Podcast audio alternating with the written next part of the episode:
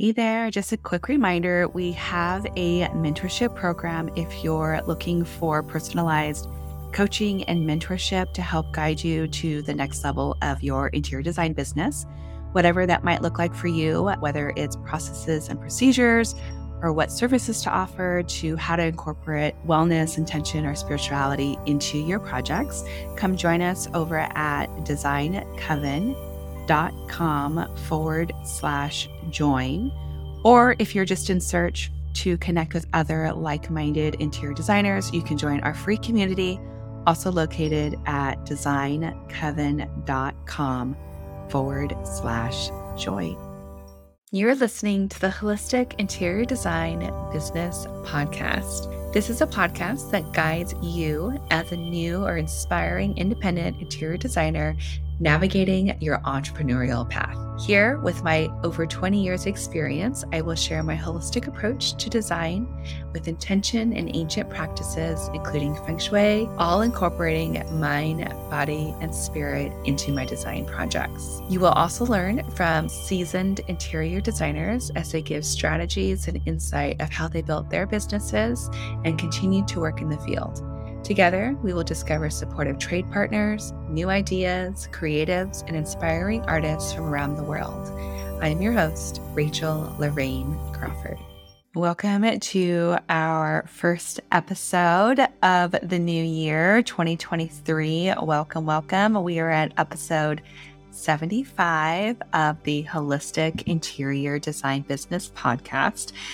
And today we're talking all about sustainable practices. So I've got my top fifteen sustainable business practices in order to run an eco-friendly interior design firm. So before we do that, I'm going to go ahead and set her space. I'm going to light our candle. I've got a beautiful beeswax candle, all natural beeswax. I like to stay away from the candles that have um, oil in them.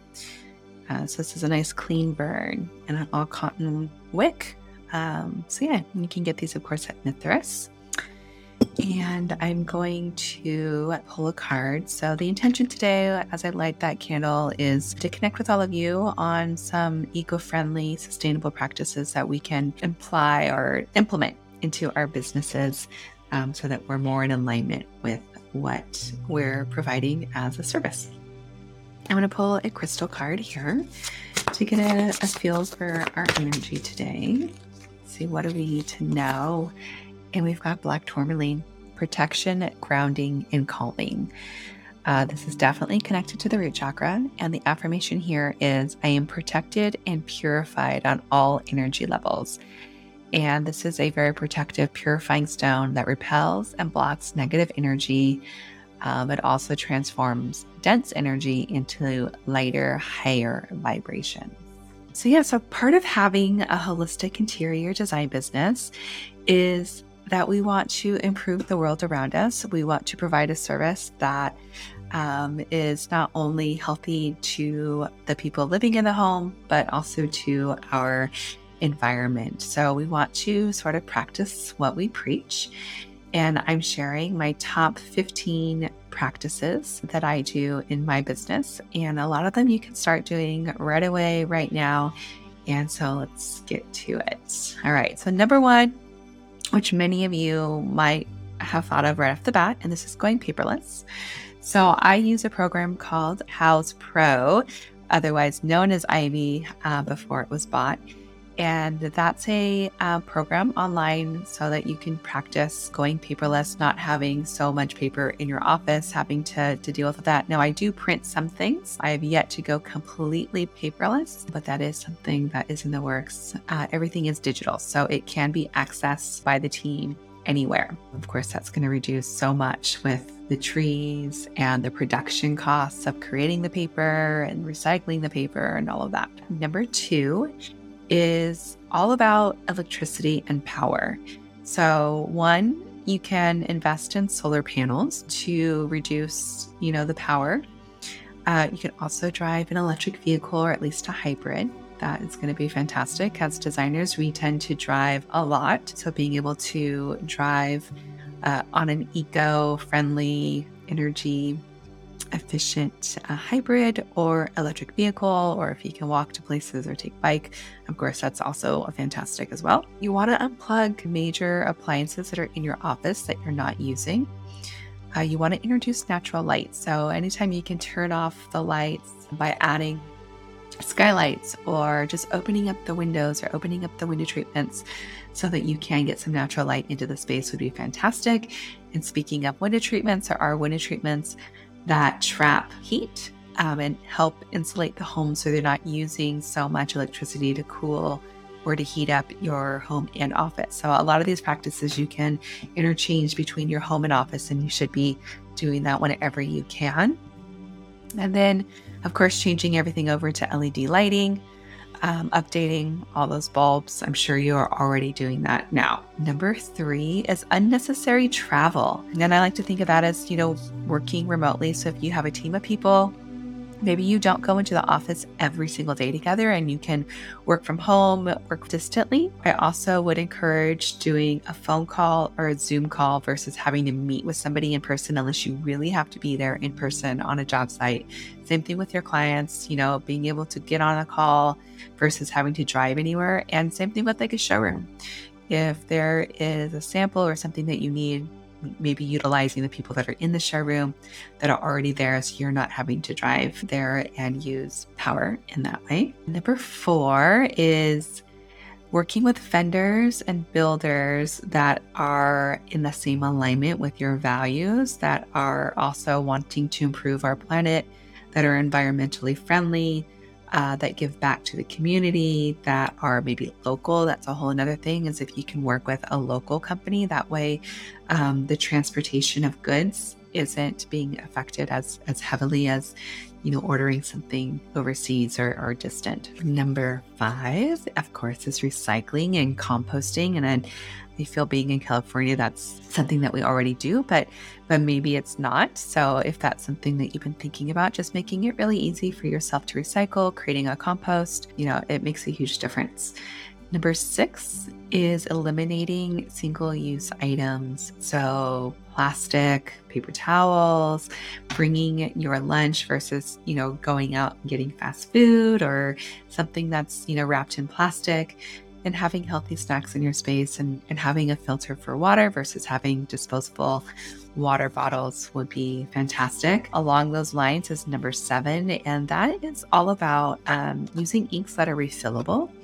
You might not think about it, but like your printer with the ink cartridges, being able to recycle those cartridges, and also with your pens, getting really nice pens where all you do are, are refilling the ink within that pen so that you're not constantly throwing those out. Same thing with, you know, mechanical pencils are fantastic for that as well. Just being able to refill the lead in that. Number eight is um, implementing green cleaning products. So using products that are all natural without chemicals in both your home and within your office, because we do have to clean our offices. So making sure that those products are eco-friendly.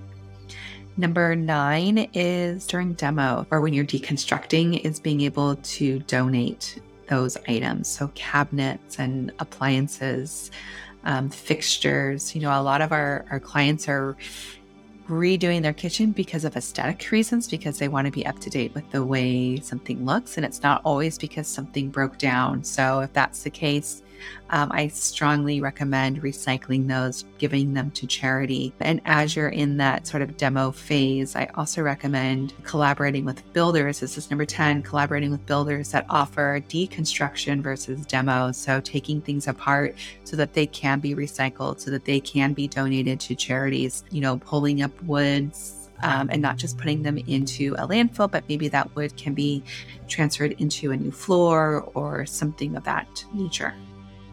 Number eleven would be to, of course, source things that are already created. So vintage products are perfect for being eco-friendly, uh, most definitely. And there's also, you know, not just beautiful vintage shops that are local to you, but there is also websites that you can go on and order products that are already, that are vintage and old. And then there's also a website. I don't know that it's out yet, but I have a friend that is in the design business who's got a website for designers like us that can resell items that were like extra tile or extra materials or um, clients' old furniture. So being able to shop from that as well. That one's number eleven. We're on number twelve. And that is to purchase refurbished electronics and to recycle your electronics. So if you are purchasing a printer or something of that nature or a computer, like really looking at refurbished options um, so that you're not getting something brand new, and recycling the products that you are replacing. So giving that back as well so that it doesn't go into a landfill. Number thirteen is all about introducing nature into our environments. We know the effects of nature and how it helps us being well in our business and in our home. So I recommend bringing in plants. Plants are the biggest things you can do. They filter the air, they give you fresh oxygen, and also, you know, bringing in that natural light. And I also recommend like having a Himalayan salt lamp in your space. That's going to release some negative ions, which of course is going to make us feel happy, and it's going to keep us in a good mood, and it's going to keep us healthy. Number fourteen is choosing a charity to um, partner with, to contribute to. That's something that probably your clients are really going to love, especially, you know, in the holistic realm, because they want to support other businesses that are doing things to give back to, again, to community and to Mother Earth. And then lastly, you might not think about this, but uh, this is number fifteen. And as designers, we love pretty things. We love to dress the part. We like to show up at our best. And, you know, we, we have these beautiful wardrobes. I have been part of a membership program with Rent the Runway, and I rent most of all of my clothes. So I have a very small amount of clothing that's mine. And then I rent everything else so that I'm not constantly purchasing and holding onto clothing. That way it gets worn by multiple people. It's a wonderful program. So I recommend, if you can, um, renting clothing or, you know, doing things that are community rental sort of things so that you're not accumulating all of these, all of these things. Oh, and you know what? I, we're going to have a bonus one because I was like, oh, I totally forgot. I don't like having a library. So I will use showrooms as my library. So I don't keep a ton of stuff in my own personal space. Speaking of renting, um, that just kind of dawned on me is if I've got tile and wallpaper and fabric, I'll rent it from the showrooms and then I immediately send it back unless, you know, I have to have it for the client's project. But, you know, toward the end of that, I might get rid of it as well, or, or take it back to the showroom that I got it from. I don't hold a lot of anything. Same thing with like catalogs. I'm all online. I love sourcing that kind of stuff virtually. So that's kind of your bonus.